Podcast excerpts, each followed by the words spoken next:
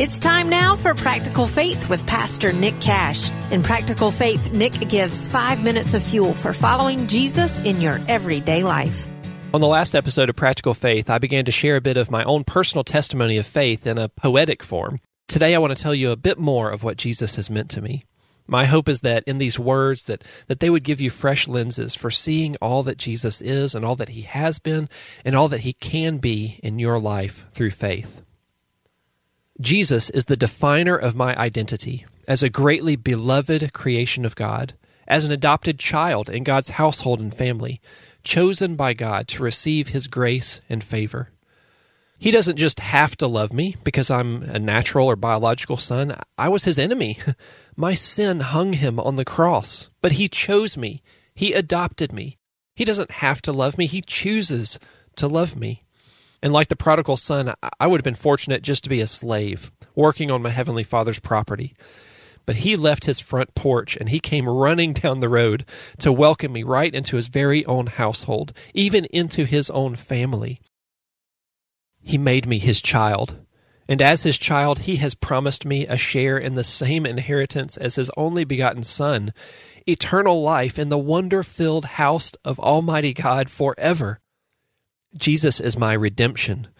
Jesus is my security against fear. He is my source of joy and peace. He is my deliverer from the bondage of lust. He is my freedom from frustration and anger. He is my provider of unquenchable joy. Jesus is my everything. Jesus is not merely my top priority, He's the page on which all of my other priorities are written. He's not just the most important part of my life, He is my very life itself. In Jesus, all things, including me, all things live and move and have their being in Him. Christ is my life. Jesus is my everything. And because of all these things, I have trusted Jesus as my Lord. He lights my path. He directs my steps. He moves my spirit. He protects my heart. He renews my mind. He forgives my failures. He matures my soul. Jesus is my Lord, and because He is my Lord, He is my reward.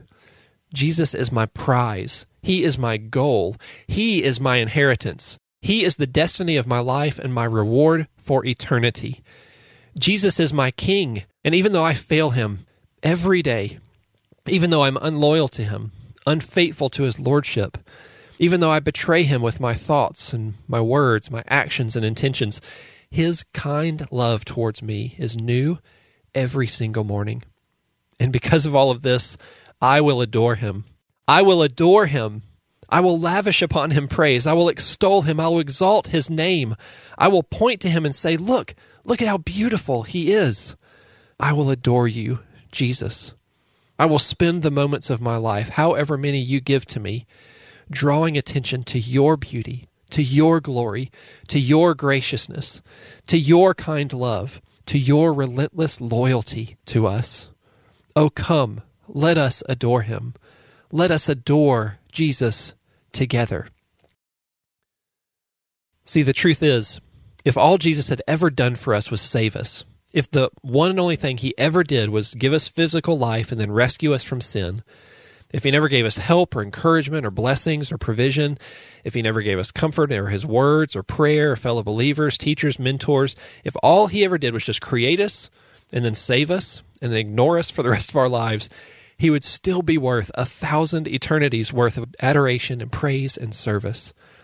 What he does is amazing, don't get me wrong. What he does for us should fill us with overflowing overflowing gratitude and thankfulness. But who he is, who he is, apart from anything he does for us or gives to us, who he is, is what makes him worthy of our adoration. And so I'll put the question to you.